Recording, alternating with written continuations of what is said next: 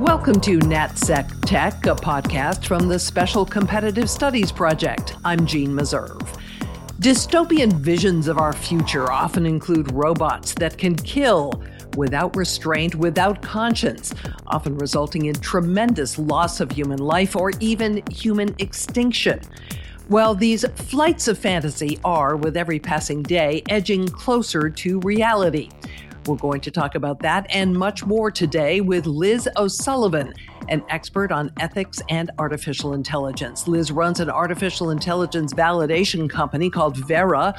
She is a member of the National AI Advisory Committee, and she is part of the Campaign to Stop Killer Robots, a coalition of non governmental organizations. Liz, great to have you with us.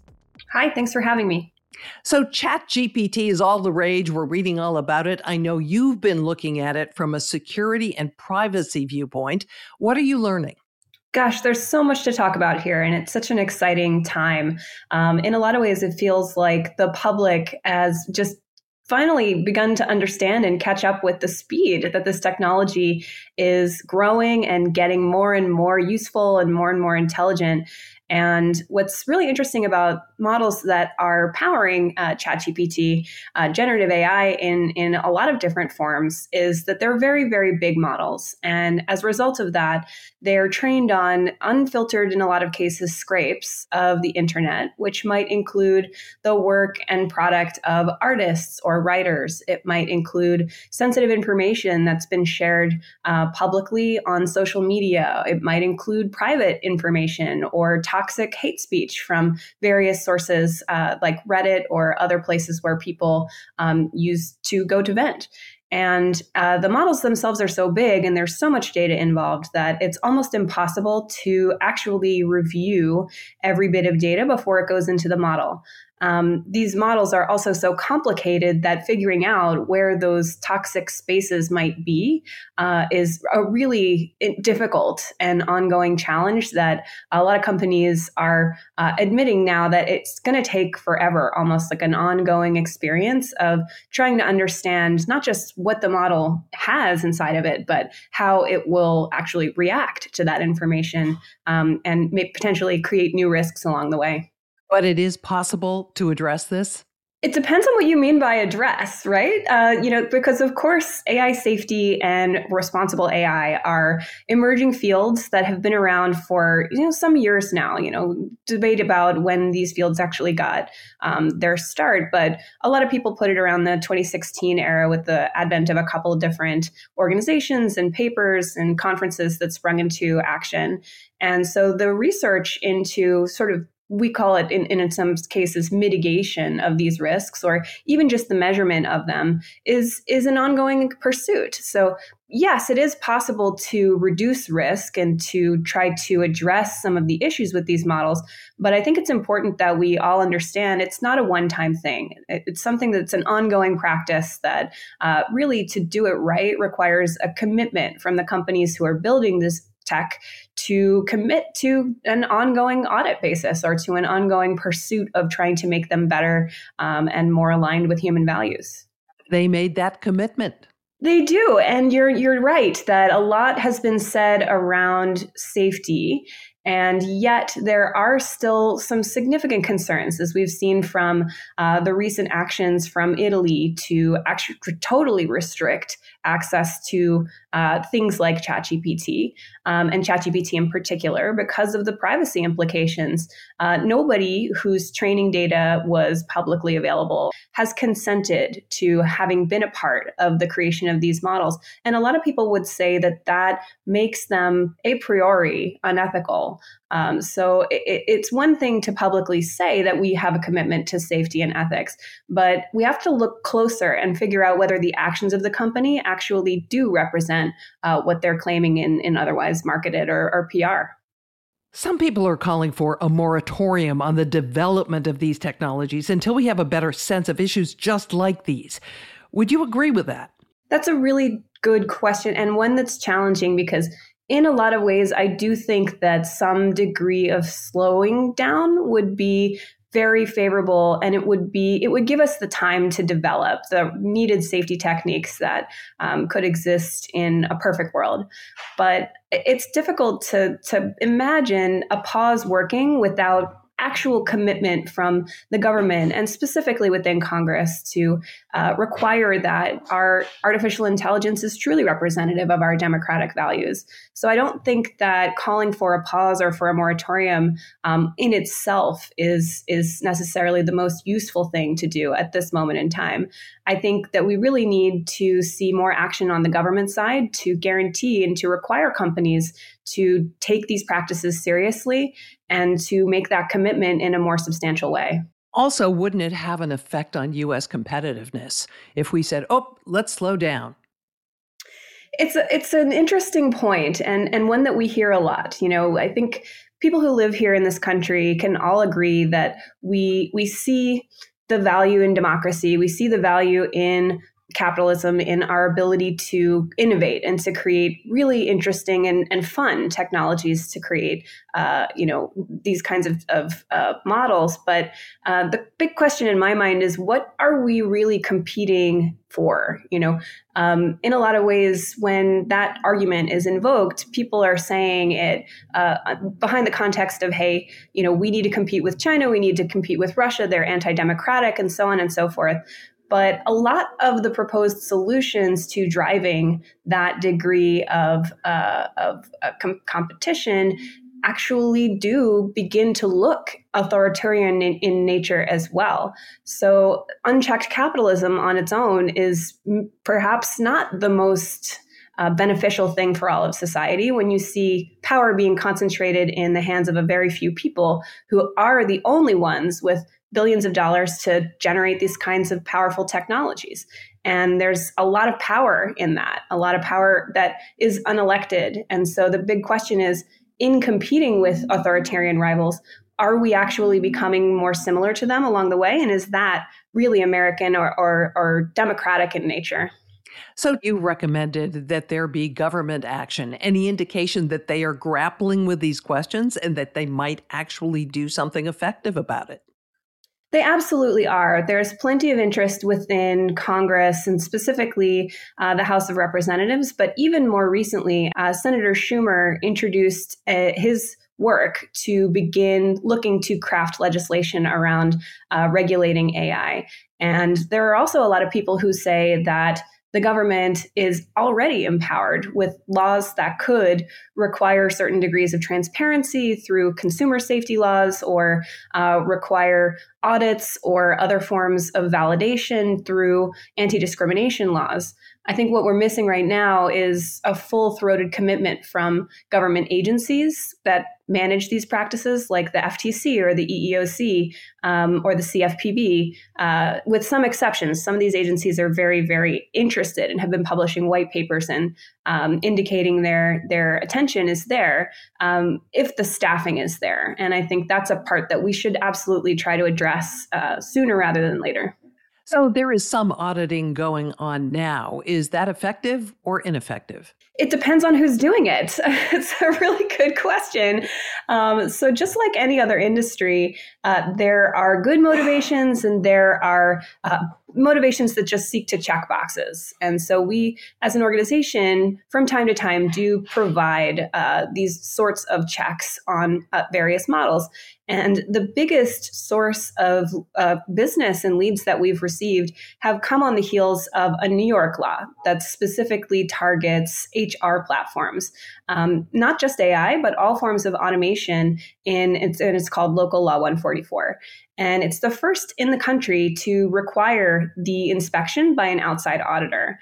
Uh, guidance for that law actually just finalized. And what's really interesting about it is that it, it and now, after many revisions, is getting closer to a clear definition about um, who is able to perform this kind of audit. And they've clarified that it shouldn't be someone inside the organization or someone who's got a financial interest in that organization. But unlike the financial audit industry, there aren't any certifications or requirements to go through training programs to validate the legitimacy of these audits. And so, in some ways, it's a bit of a wild, wild west situation where um, we're hoping to get more specificity and perhaps Senator Schumer is, is one of those who can help that happen. I'm guessing that an audit would require a company to share their algorithms. I'm also guessing that a company wouldn't want to do that because their algor- algorithms are, are trade secrets. They're the coin of the realm. Absolutely. You're, you're right on target there when you talk about the tension between, um, in some ways, not just trade secrets, but privacy as well.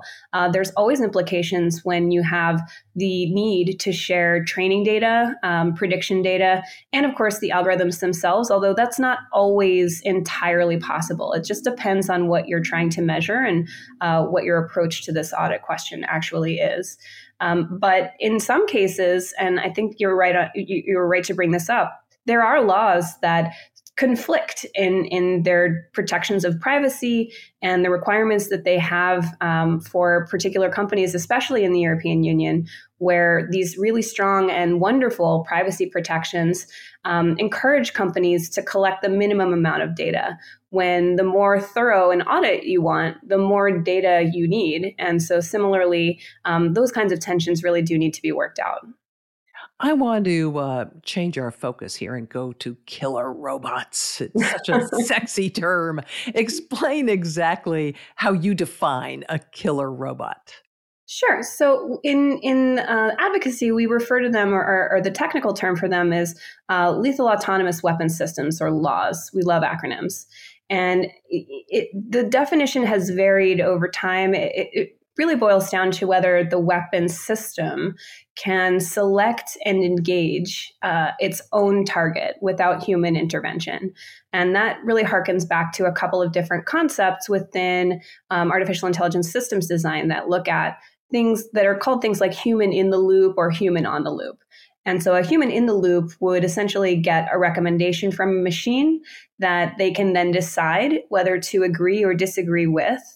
A human on the loop um, is somebody who is simply watching the recommendations of the machine and has to and has the opportunity to intervene, but it does not require that approval.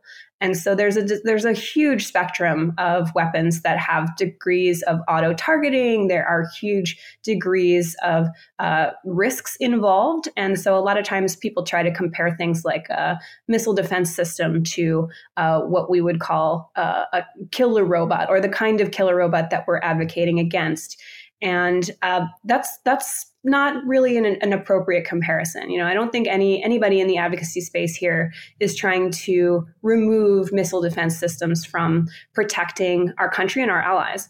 Um, but we can see a future where the technology components to put together some really really startling scenarios all exist already. And so the prospect of combining them is something that we're trying to get ahead of and trying to stop before it happens. Why do you want to stop their development and their deployment? Well, I think for me personally, it comes down to the need to work together as a whole of our planet to decide what degree of autonomy we feel is appropriate to give over to machines. And there are lots of reasons to worry about this and and one of the more common reasons that are is invoked is the presence of discriminatory bias in, in algorithms that power uh, vision or other forms of identification that might select targets and might do it in a disproportionately discriminatory way. Um, but that's just one of many reasons. There are reasons to worry about um, hacking, for instance, and if they're if they're not connected to an off switch, for instance, uh, then they might become uh, rogue, right? They might actually uh, begin to ignore human human or at least their their commanding signals and be very easily co-opted by an enemy. Um, but I think uh, one of the major reasons why uh, that was con- compelling for me was this notion that uh, the less the, well, the easier it is for us to deploy force as a country, um, and the lower the circumstances of loss that exist, it's it's potentially um, easing our comfort levels of engaging and even possibly going to war. So the, the worry is that um, under the guise of making war less deadly, are we actually encouraging the world to get to a point where it, there is more and greater loss of life. So um, honestly, I'm sure you you, you can infer. I, I, can talk about this all day, every day. So I'm trying to just to pick the, the the best ones for for you to to dig into. So, a couple of follow ups here. First, when it comes to bias, when it comes to security concerns over hacking, let's say, aren't those things that can be corrected? I think we know by now that the industry of cybersecurity is one that is never perfected. It's not something uh, similar to the pursuit of, of mitigating bias or mitigating risks in AI. Uh, that evolves very quickly over time. And we really do not have the ability to know uh, what exploits exist out there in the world. And of, often we find out about them uh, post hoc, so after something terrible has happened. Um, and so the, the concerns here that there could exist something like a perfect system that's an unhackable system, I don't think that um, you know people in the government with with this direct experience um, of dealing with and trying to prevent these interventions um, and and uh, takeovers uh, would ever make that claim. Similarly, but but I'm not a cybersecurity expert. Um, I, I, am an AI expert, and similarly, I can I can tell you that as somebody who's you know been a part of the training of hundreds of models, um, uh, what's most frustrating about this work of AI safety, of AI, uh, you know, responsibility or reliability, is that every time we find an issue that needs to be corrected, um, there's another one lurking just behind it that no human ever could have predicted. And a big part of that is just the sheer complexity of the model's predicting factors and and the ways that they come to conclusions are significantly different from human logic and human rationale. Um, so again, it's it's one of those situations where they you can imagine or you can hope for a perfect system, but it, it's one that most experts agree never will exist. You referred to this um, that some people argue that these weapons could actually make war less lethal by, for instance, enhancing the accuracy of targeting. Um, they say this could actually reduce civilian casualties. Do you not buy that argument? I don't. And uh, part of the reason is because everything that we do to test these systems happens under lab conditions, which means we know where they're going to be deployed, in what way, what sorts of adversaries they're going to face. And in the real world, that sort of knowledge is not there. And when it's not there, you are essentially deploying an AI model into a system that it's never seen before, uh, which is where some of the really, really most significant risks actually happen. And that's where they take place. And unfortunately, it's just really difficult for us to be able to predict what will happen when you move, for instance, from those lab conditions into the real world. This is one of the many problems that we've experienced helping clients move AI that has nothing to do with weapons into production. Um, and even using state of the art techniques, there's always something, there's always some edge case or outlier uh, for which the, the consequences could be very serious. So you want to see these weapon systems banned. Under what umbrella? Would that be under the United Nations or some other entity? I would love to see global cooperation on this matter. I think it's an issue that is not for any one country or the rivalry between any countries or any set of them uh, to decide unilaterally or to decide out of the drive for competition. Um, I think it's something that has sparked human curiosity and imagination since pretty much the beginning of, of fiction and folk tales. And as a result, we have been thinking and writing and imagining uh, the results of what could happen when you introduce intelligence or even just highly predictable qualities into computers. Uh, and you know, it, it's actually not surprising that, um, like in many other fields, science fiction has predicted a lot of the problems that we can imagine being um, real problems today. Uh, so the result of this is just to say that our, our imaginations for what could go wrong and what could go well are are not indicative of any particular nationality or goal. Um, it's a human thing. And I believe, and I think a lot of people would agree with me, that this decision of how much control, especially when it comes to killing, uh, should be delegated to machines. And it's something that should be a global effort that's not run exclusively by governments, but that should be run with a more democratic nature. Who's investing in developing these systems? And do you think there's really any chance that they're going to sign on to a deal like this, a ban?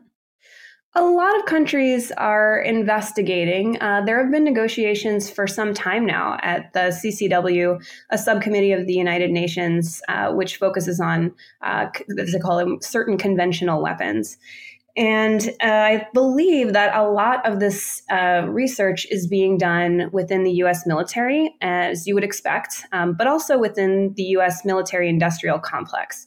And what's worrying about that is, again, seeing this influence of the need to keep a company alive or to grow in a capitalist way um, leads to a conflict in motivations uh, between the quality of the product and the drive to deploy it. So, um, you know, famously, uh, Eisenhower in his speech uh, mentioned that the only way to counter a growing influence of the military industrial complex in a democratic society in a way that will guarantee the continuance of our democracy is for an engaged public to voice opposition when things seem like they're getting out of hand.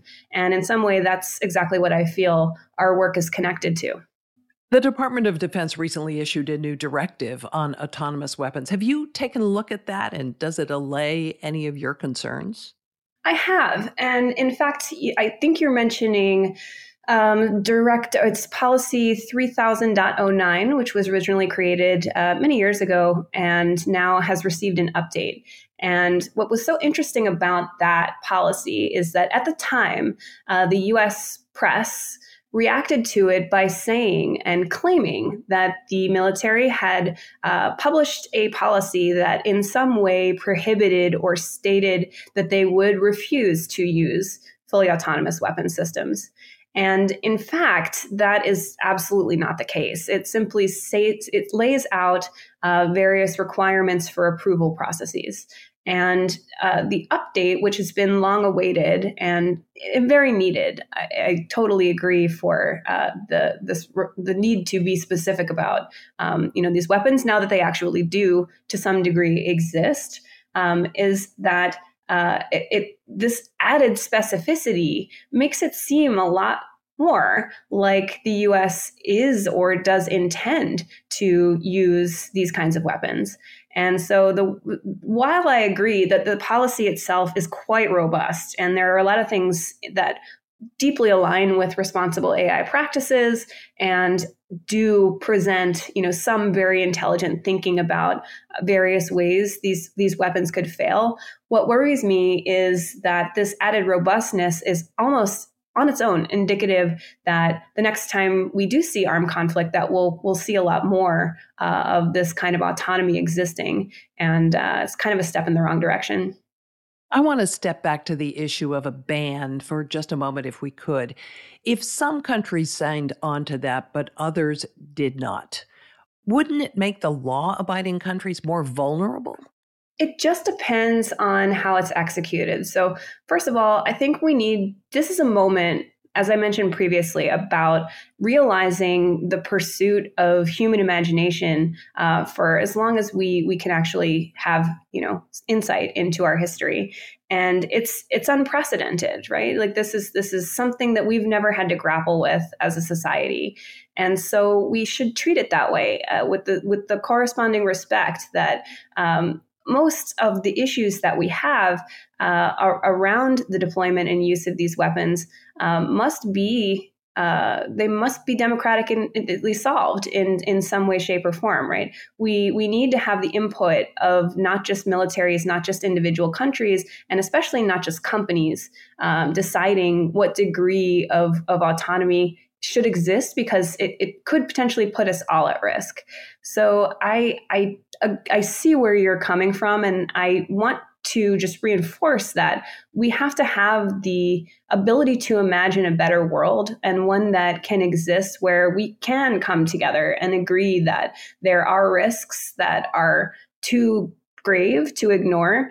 Um, similarly, we as as we did with international committees on the proliferation of nuclear power when when that happened initially. So we've been talking about this in terms of companies, in terms of nation states. I'm thinking back to the whole conversation about weapons of mass destruction. And there was concern about rogue groups, terror groups, for instance.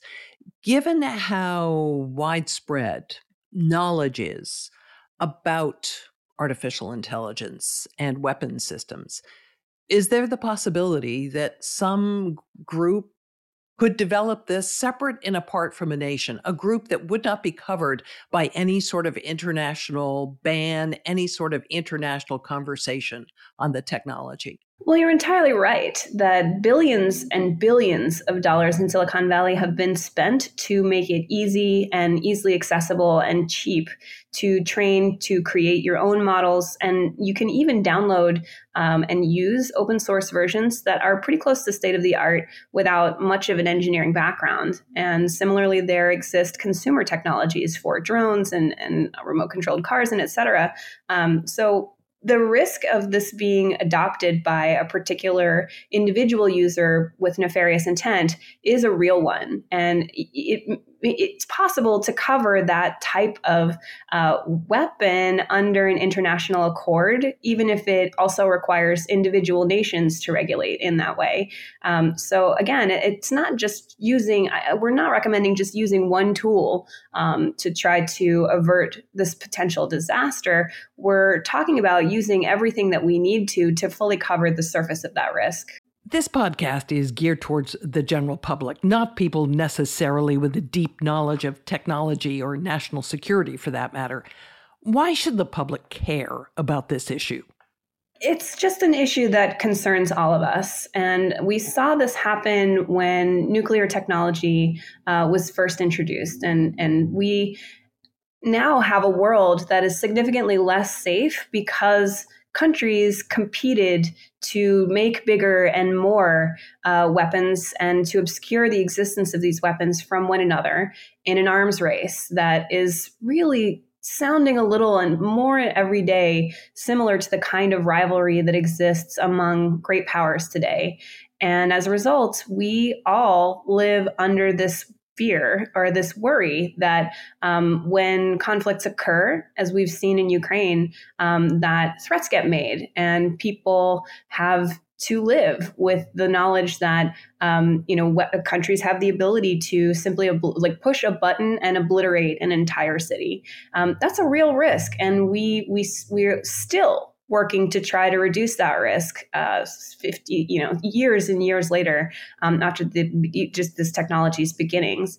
So isn't it a smart thing to try to prevent a similar situation if we take the argument that's so often and commonly made um, by the people selling this technology and AI in general that it is a technological revolution on the order of uh, nuclear power? If they're right, then shouldn't we also strive to prevent some of the negative consequences that we've seen um, that really did occur from the advent of a similarly powerful technology? Not too late? I don't think so. It's never too late. First of all, uh, the the advocates that I've met along the way are still very committed to reducing the nuclear threat for the benefit of humanity. And we are just now beginning in the last few years to see exactly how powerful AI really is. And it's great in some ways that ChatGPT has introduced the, the rest of society to understand what those of us in the industry have seen for some time now that this technology is potentially world changing. And it, the more people that get involved in this discussion, the more people who begin to see what's possible today and not just in some future science fiction world, uh, the more people we hear, you know, have concerns and can participate in this meaningful democratic conversation about where we go from here. Liz O'Sullivan of VERA, the National AI Advisory Committee, and the Campaign to Stop Killer Robots. Thanks so much for joining us today. Thank you so much. This has been NatSec Tech, a podcast from the Special Competitive Studies Project. I'm Jeanne Meserve. Thanks for joining us. We hope you will again.